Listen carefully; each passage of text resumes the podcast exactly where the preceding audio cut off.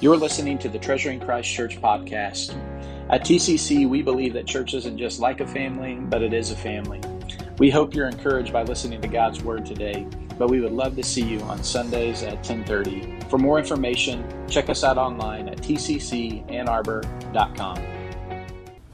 All right, so I get the privilege of talking about all these things creation, angels, Satan, and demons. Um, when I got this week, I was like, man, it looks like, sounds like we're doing something out of Dan Brown novel or something like that. So, um, but yeah, so it's it, it's a lot, it seems. Um, but I guess this is kind of like the last week of the doctrine of God and, uh, and all that He's done, right? And so it really points back to His glory, and I really think that through the process of this, we'll have a better understanding of not only the glory of God and what He's done on the cross, but ultimately, um, kind of the forces that kind of go in opposition of Him, right?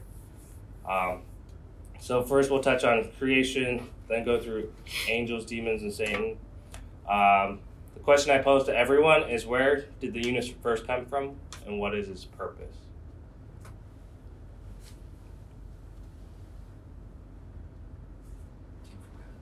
Came from God. Okay. Jesus. Good, good answer. purpose for God's glory. Purpose is for God's glory. Think of it as good. And thinking of it, thinking of it as good. Right.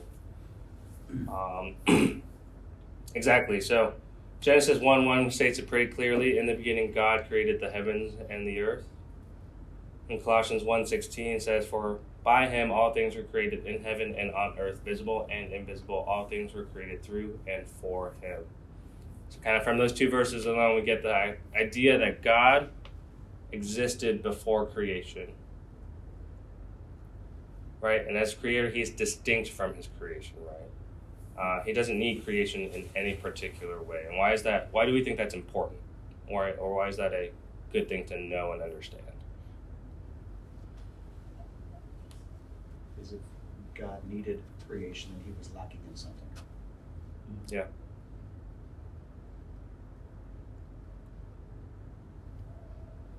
Any other thoughts? I do my teaching very Socratically, so mm-hmm. just just as a heads up. I think it affects how we re- interact with him or treat him. You know, like pantheism, right? They think that God is in these things. You know, mm-hmm. so how they treat God is by totally different way that He wants them. to be. him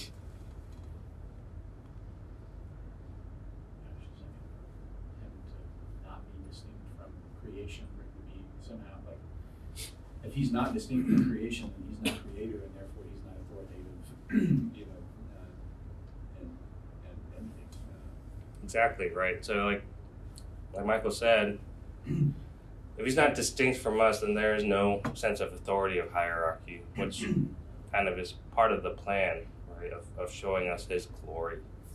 Um, yet, when we say distinct, a lot of the times the connotation can come off as very separated, right? Yet, we see throughout Scripture that even though he is distinct from his creation, he is yet very involved with his creation. And as such, he creation is dependent on him, right? And so there's a he he's intimately involved in our lives and struggles, and he also sustains creation in all of the world, right? And he is near to us. Can someone read Psalms 46, verse 1 for me?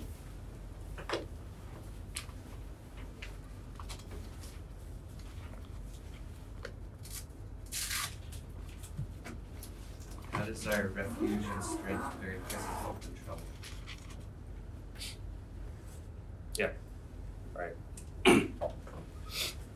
I think that shows that he's very near to us and near to his creation. I think the two dichotomies are very important because I think it makes Christianity very distinct in the way that it talks about deity, right? In the sense that even though God is distinct from his creation, he's very involved and he's very near to his creation at the same time. It's very personable. Moving on, God created the universe out of nothing, right? And so we see in Genesis that he spoke existence from nothing. And he could have spoke man in, from nothing as well, and yet he molded and formed man and breathed life into mankind. So what's the difference between the way that he created the rest of the world and the way that he created humanity? Like why is that why is there that distinction?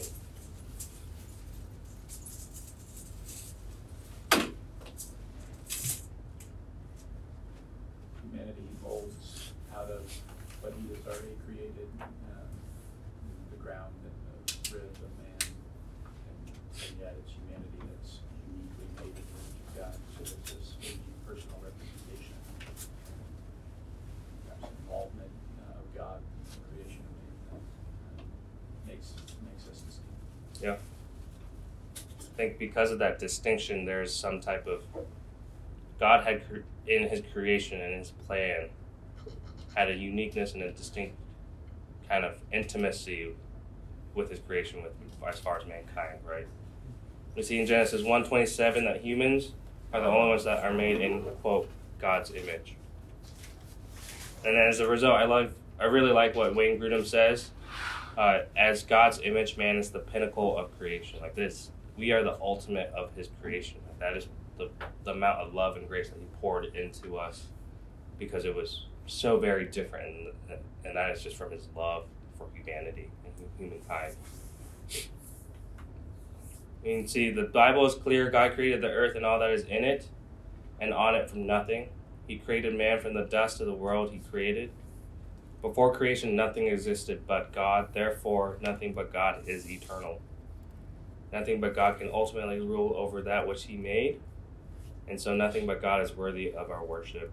Because we are special products of God's creation, this fact should great, create great humility in us.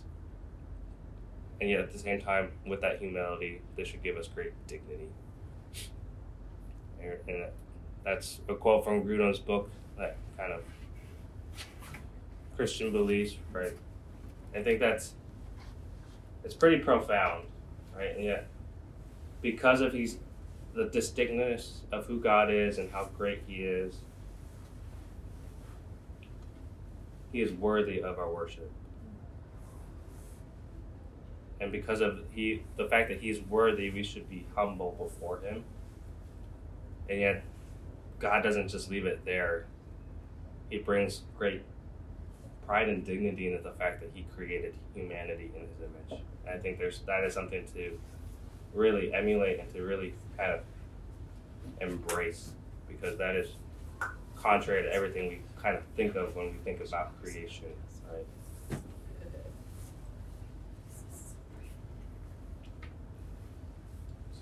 And God was made creation was made to give God glory. And that's from Psalm 19 verse 1. And Revelation 4.11 kind of alludes to the fact that God's role as creator also makes him worthy of our glory. And, and in that sense, not our personal glory, but our glorification of him.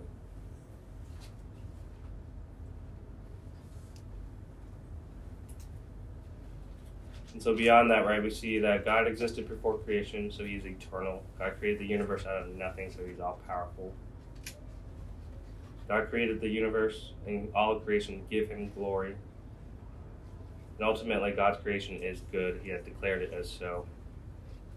And then Acts 17.25 says, God sustains creation. Can someone read that for me?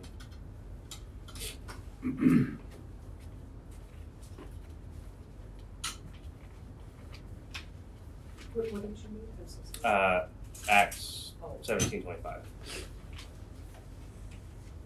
Nor is he served by human hands as though he needed anything, since he himself gives to all mankind life and breath and everything. So with that, right, we see that God sustains all that He has created, and that kind of that brings me humbly to my knees sometimes, being like, the the only reason that I am in existence today is because God sustains us by the breath of His life, right, and not only for that purpose, but for the purpose of us to glorify Him, right, and I, I think that ultimately comes down to the point of why creation was made to start with hmm. is his purpose of revealing his glory to us so that he may be glorified. Packer puts it in a really good way, and knowing that God created the world around us and ourselves as part of it is basic to true religion. God is God is to be praised as creator by reason of the marvelous order, variety, and beauty of his works. And Grudem kind of re-summarizes it as saying that he created the universe to show his greatness, to demonstrate his excellence, and to delight in his work. We're giving glory to God by imitating the delight he takes in his creation when we delight in his creation.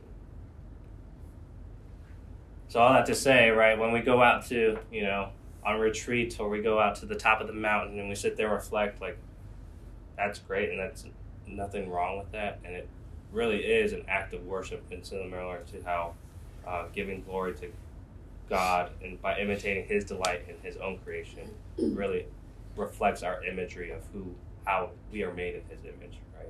How we are able to reflect his actions in certain aspects.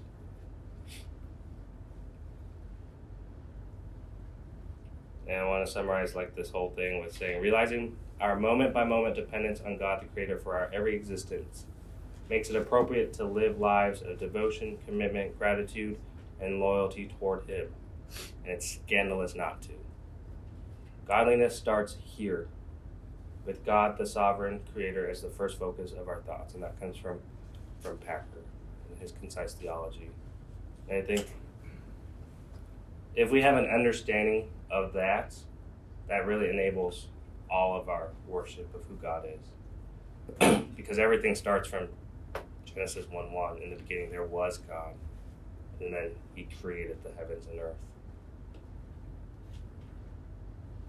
And throughout all Scripture, knowing that He sustains us kind of really brings us to saying, like, Glory and honor and grace be to God because you give me life and sustain us. I guess some questions, right? In what ways do God's acts of creation give us great humility?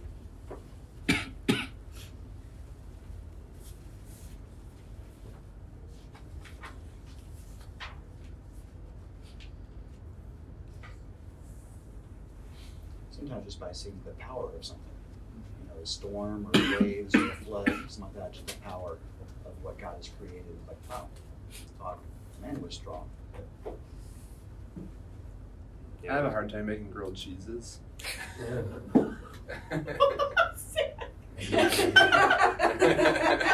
the record be shown, Zach said he has a hard time making grilled cheeses. Yeah.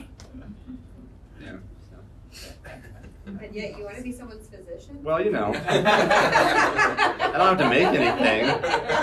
There's no creating I, I don't care there. if my physician knows how to make a grilled cheese. Just as long as she knows how to diagnose me.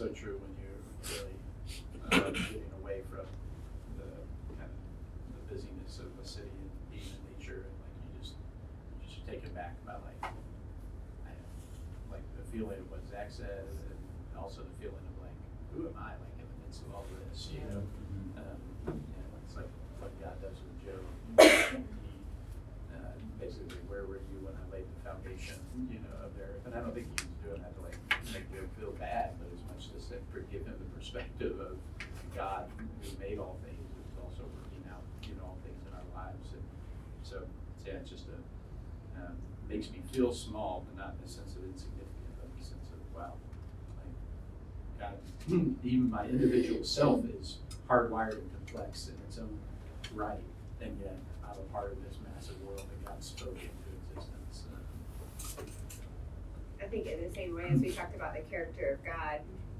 I don't even, I'm in a time vortex, so I don't know how many people was that last week or two weeks ago. I don't even know, a black hole, but a while ago. Two weeks ago. Okay, two weeks ago.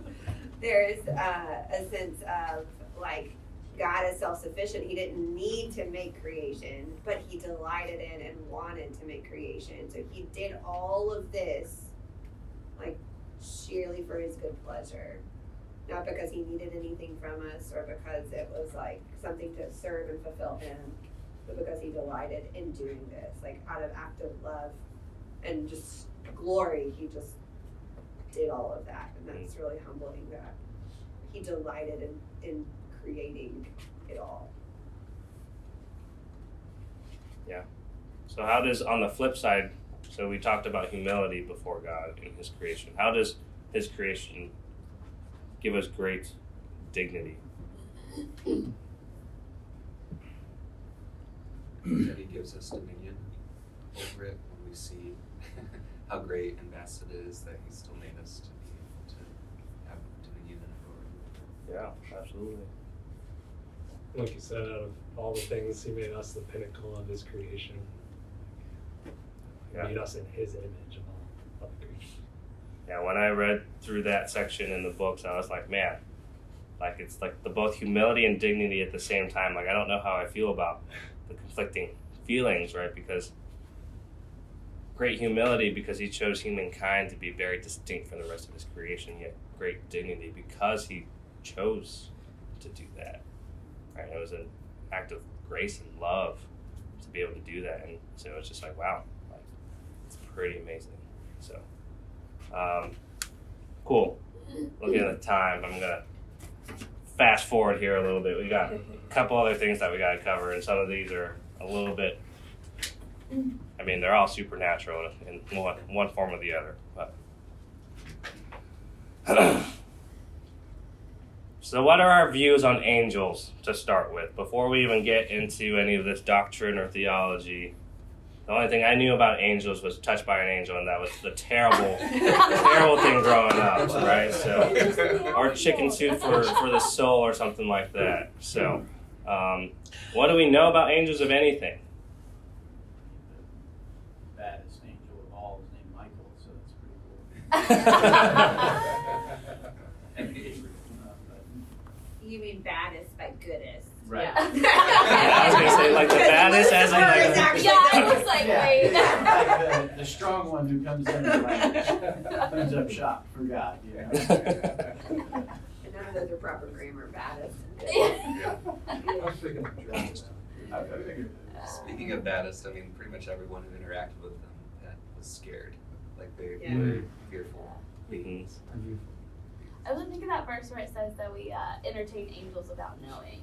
I don't know what that exactly means. Well, kinda get into that, yeah. But I like that it says mm. angel un, un, unawares. Yeah, It's I like know. aware. like. Unawares. So speaking of baddest and goodest, unawares. Yeah. That's so weird. It's from Arkansas. Just normal grammar from the south. Is that what that is? So the the thing that I thought was interesting and I never knew before was the fact that angels, demons, and Satan, not all, the grand scheme of all creation, is still creation, right? And so angels are created spiritual beings with moral judgments and high intelligence, but without physical bodies, and yet they're still God's creation. And so when it comes to, you know, I guess the hierarchy of how the world works in, in, in the realm of who God is, like angels are still inferior to the greatness of who God is, right? Um, other things, you know, uh, Psalm 103 alludes to the fact they're, they're heavenly hosts, um, where, where in heaven they are constantly worshiping God. The thing that we kind of allude to with all of these things on earth that we kind of try to figure out who angels are, and we talk about guardian angels and all of these things, right? Uh, they are existent to guard believers, and we'll see. You see that in Psalms. They observe what goes on in the church, uh, and at times they are.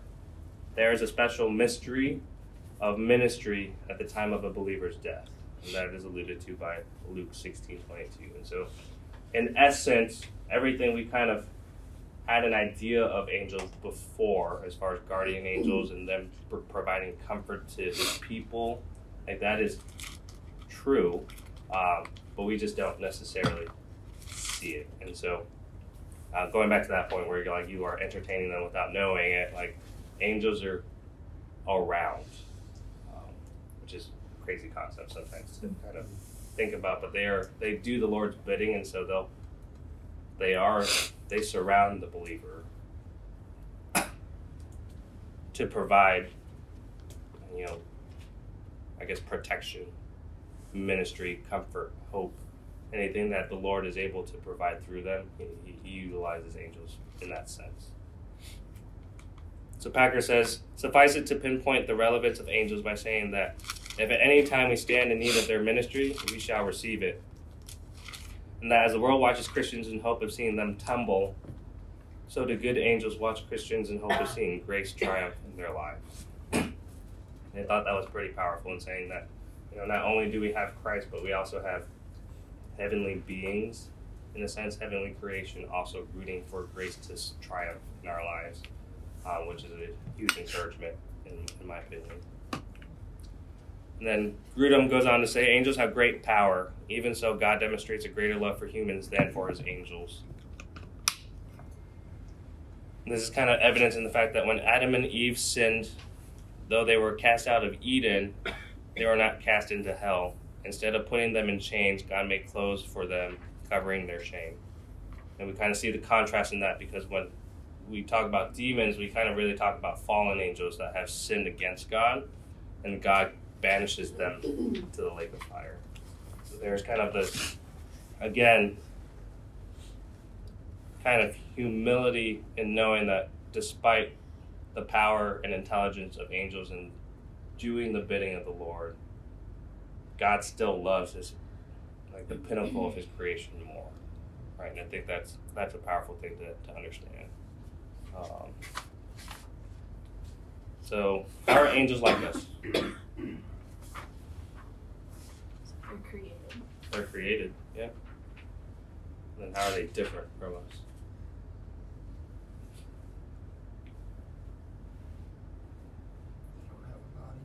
They don't have a body. Mhm.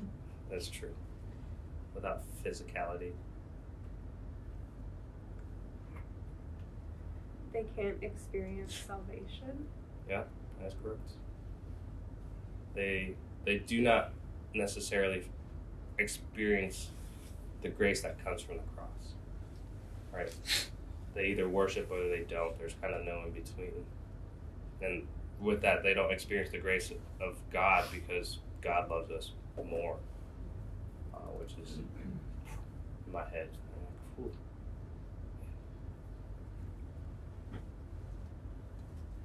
And then just just to summarize, what what's the primary role of angels in the world today? Doing God's bidding. Yeah, I think they, in essence, you can summarize it to you know they, they are here to guard the hearts of believers, or at least assist in that process, uh, to provide protection, um, to observe, and to minister uh, when they are in need. I I think there's a whole mystery surrounding like everything that kind of happens with it, and what exactly the Lord does Himself versus what He you know calls His angels to do. Um, but essentially, you can allude to angels being kind of the helpers of doing His work on this world. Uh, which is contrary to what the demons are. Uh, so demons do exist, if you didn't know already. Um, demons are, in essence, uh, another translation of them are devils. They are fallen angels and cast out of heaven to await final judgment. And so this kind of all happens before, kind of in the, in the in between of God's existence, right, eternal existence, and then the creation of the world.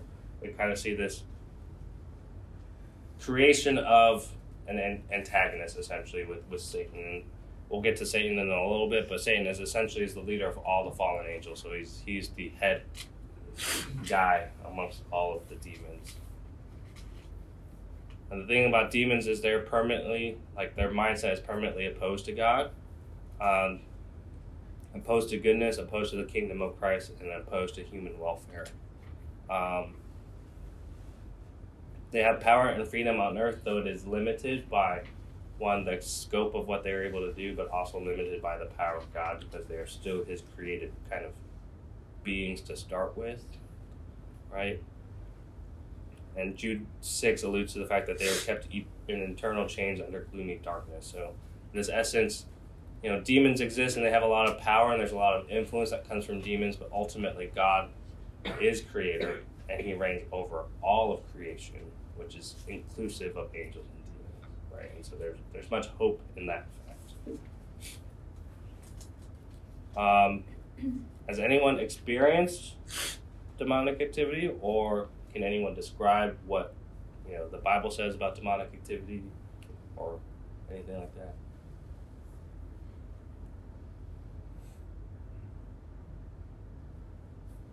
Um, basically, if we also kind of look at disease, and we kind of look at the word itself, dis-ease.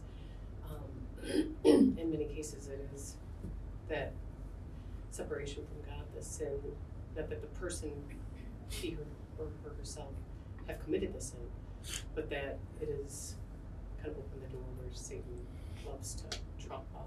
Yeah. Um, and, and can enter in. And um, so I think that having watched those healed of, um, it's basically removing those unloving spirits and the ones that you've listed and such that are causing that separation. Yeah. Um, because I think alluded to this in other messages, but where our thoughts only come from ourselves, God or Mhm. Satan, and um, we can enter into agreement with Satan, or um, you know, uh, rebuke that. Yeah. Um, and, and you know, and the power of Jesus Christ, and the Spirit. Excuse me. Yeah, absolutely right. When I think of demonic activity, I usually think of like, you know, demon possession, and I think that I mean that comes from a lot of some of what the Bible says, and then obviously today's world of what demonic activity kind of alludes to. And I think there's essence of that having been true, uh, and maybe even some of it today. But I think it goes back to what you said was um, a lot of demonic activity today is lessened in the sense of how intense it is, but really goes to this idea of like deception uh, and discouragement in many forms. So that's kind of the list that I kind of put out there of temptation, doubt. They're there to extend lies, uh, further guilt, provide greater fear, um, sickness, envy, pride, slander. These are all things that are exploited by demons. Uh, to oppose human, human welfare and goodness, right? Um, thing that I thought was interesting was during Christ's ministry, and this came from uh, Grudem's book, we see an unprecedented amount of demonic activity that was not seen in the Old Testament prior to his coming, and that as greatly seen even after his ministry was done. I think that is uh, Satan and the demons kind of counter to the arrival of Christ, uh, is what kind of it was alluding to, and so, um, which uh, I mean, I've never even kind of connected those dots, but it makes sense, right? In that the sense of Christ came to counter everything that Satan wanted to accomplish, and so kind of hit the last push when Christ arrived was to try to, you know, get Jesus to sin, and we see that in the temptation uh, of, of being in the wilderness. But even then, to kind of thwart Christ's plans while he was here on earth. I think one of the things in the Gospel of Mark that's been striking to me, one of the interactions Jesus has with the unclean spirits and the demons, is that a lot of time it's not him addressing them first, but it's the demon crying out in his presence that he's the Son of God. Like there's this uh, this sense in which his presence confronts the very existence, you know, of demons, and they cry out and seek to, you know, uh, exert their power and authority over him, and he in turns, you know, uh, demonstrates his authority over them. Um, and so I think that, that thought about their presence being particularly heightened during his ministry is really, really striking to see that. Yeah. When you look at the number of times the demons are the initiators uh, with Jesus as opposed to Jesus, you know, being the one that initiates them. Yeah. They knew his deity, and they wanted to Yeah. fit, avoid it as much as they could, or at least to thwart those plans. And so throughout all of this, right, you, there's a bunch of Mark references there for you, uh, and I'm sure Michael will cover those in the post-Advent season when we get back to Mark. But uh, demons are revealed as having knowledge and strength. Uh, they inflict and or exploit physical and mental maladies. I recognize and fear Christ to whose authority they are subject. and obviously some subtler attributes there. So my question is, how do we overcome, you know, the tension that arises with the demons that exist in the world today? Ask that again.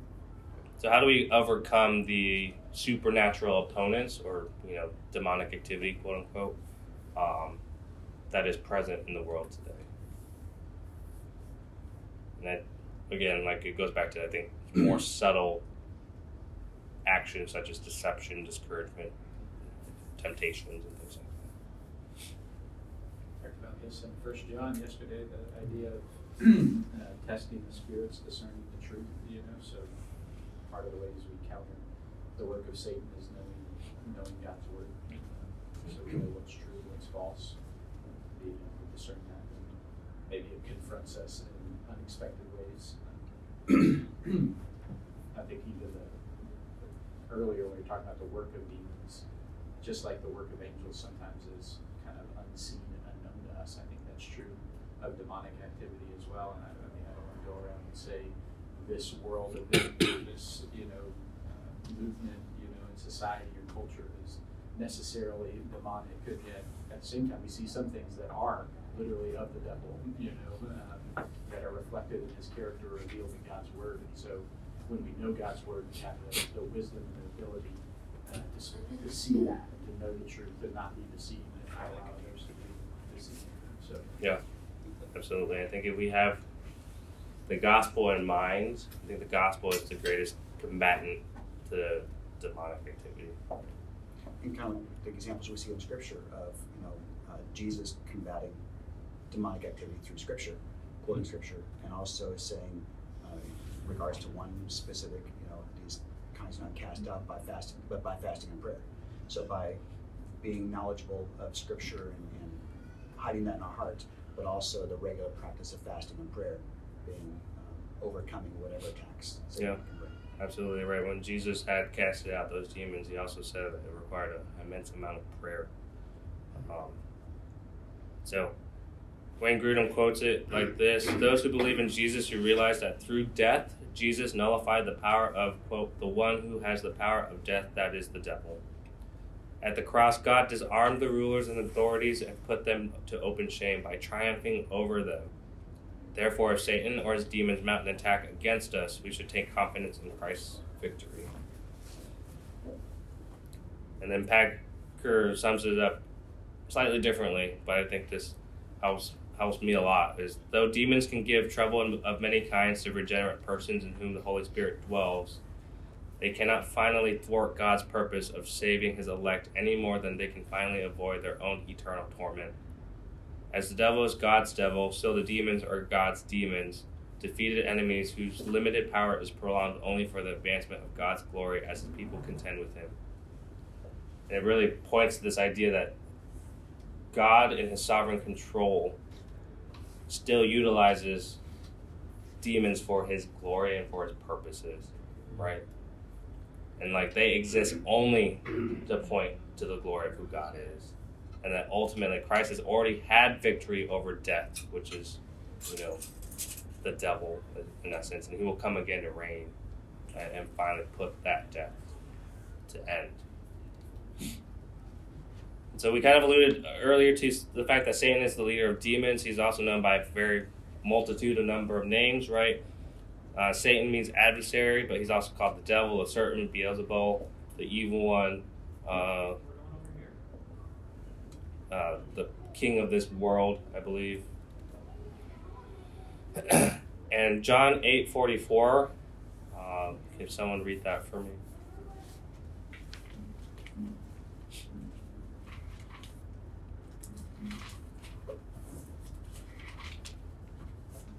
John 8, 44.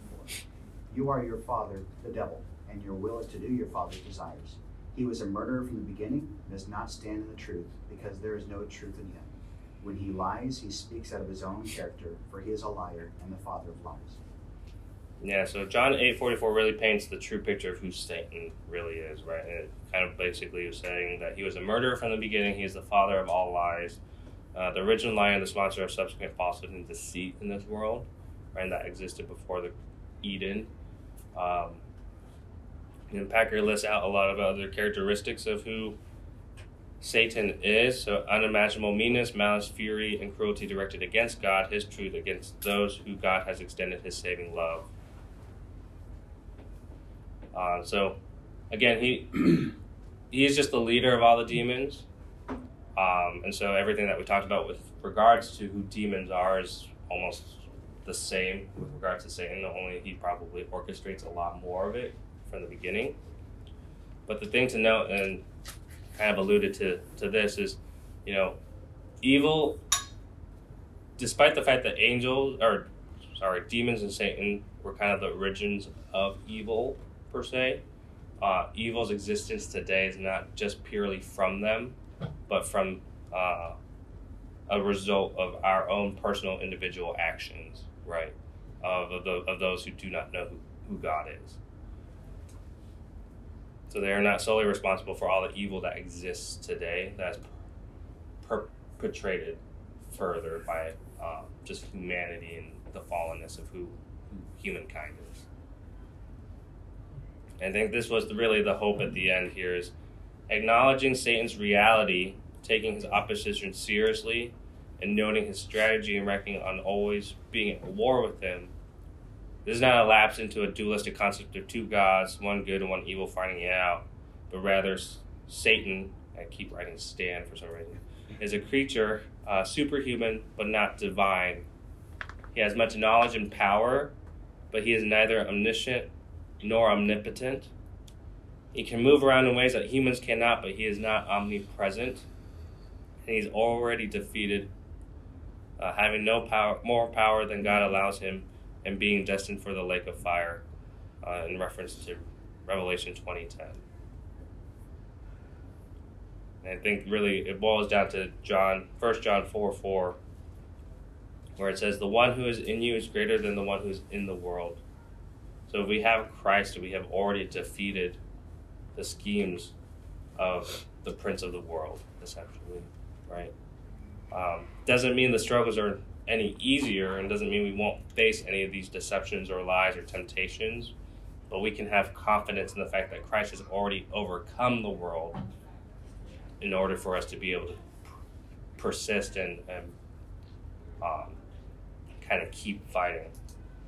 But I really liked what you know Packer said here was the fact that Satan is not all knowing. He's not omnipotent and he's not omnipresent. Like he is limited in his powers, and so he is not. He is unable to wreak havoc in the way that God, in His you know omnipotence and omnipresence and all of those omni words, is able to do for His glory, right? And that alone itself gives me hope, you know, in, in the gospel to be able to say, like, my God is good and he utilizes all things for his glory, right?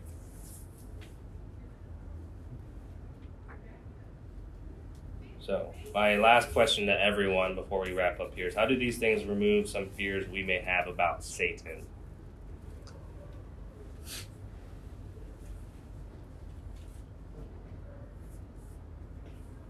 I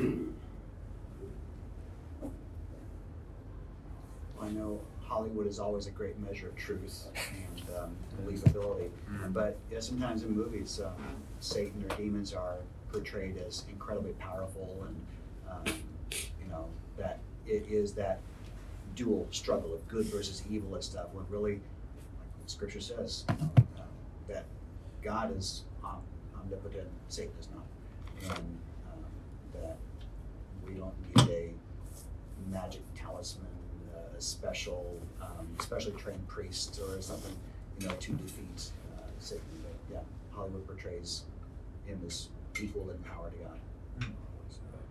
I think what was helpful for me in easing my fear of who Satan was was the fact that he's not omnipresent, right? And I think that's that's a powerful thing to be like, you know, he's not able to scheme all over the world all at one time. Like he is limited in that fact, and like that is that's that's hopeful, but also the fact that you know he's already defeated. Like I think that that's helpful for me. So. Mm. But that pretty much summarizes everything. We kind of zoomed past the, the last set of things here, but um, hopefully we walked away with better understanding who God's creation is, and even some of the follow some of what creation has done. Um, but I think the hope now for me is like, despite the fact, one, we are the pinnacle of creation, so that there's beauty and glory and honor to be had in that. And two, demons and Satan are subject to being his creation as well. And so God has dominion over them and utilizes them for his purposes to show his glory to the world. And that is that is an amazing thing. Um, so have hope in the fact that the gospel has overcome all the works of the devil and he's already defeated. So that's really all I got. So let me pray and then if you guys have any other questions, feel free to hang back. So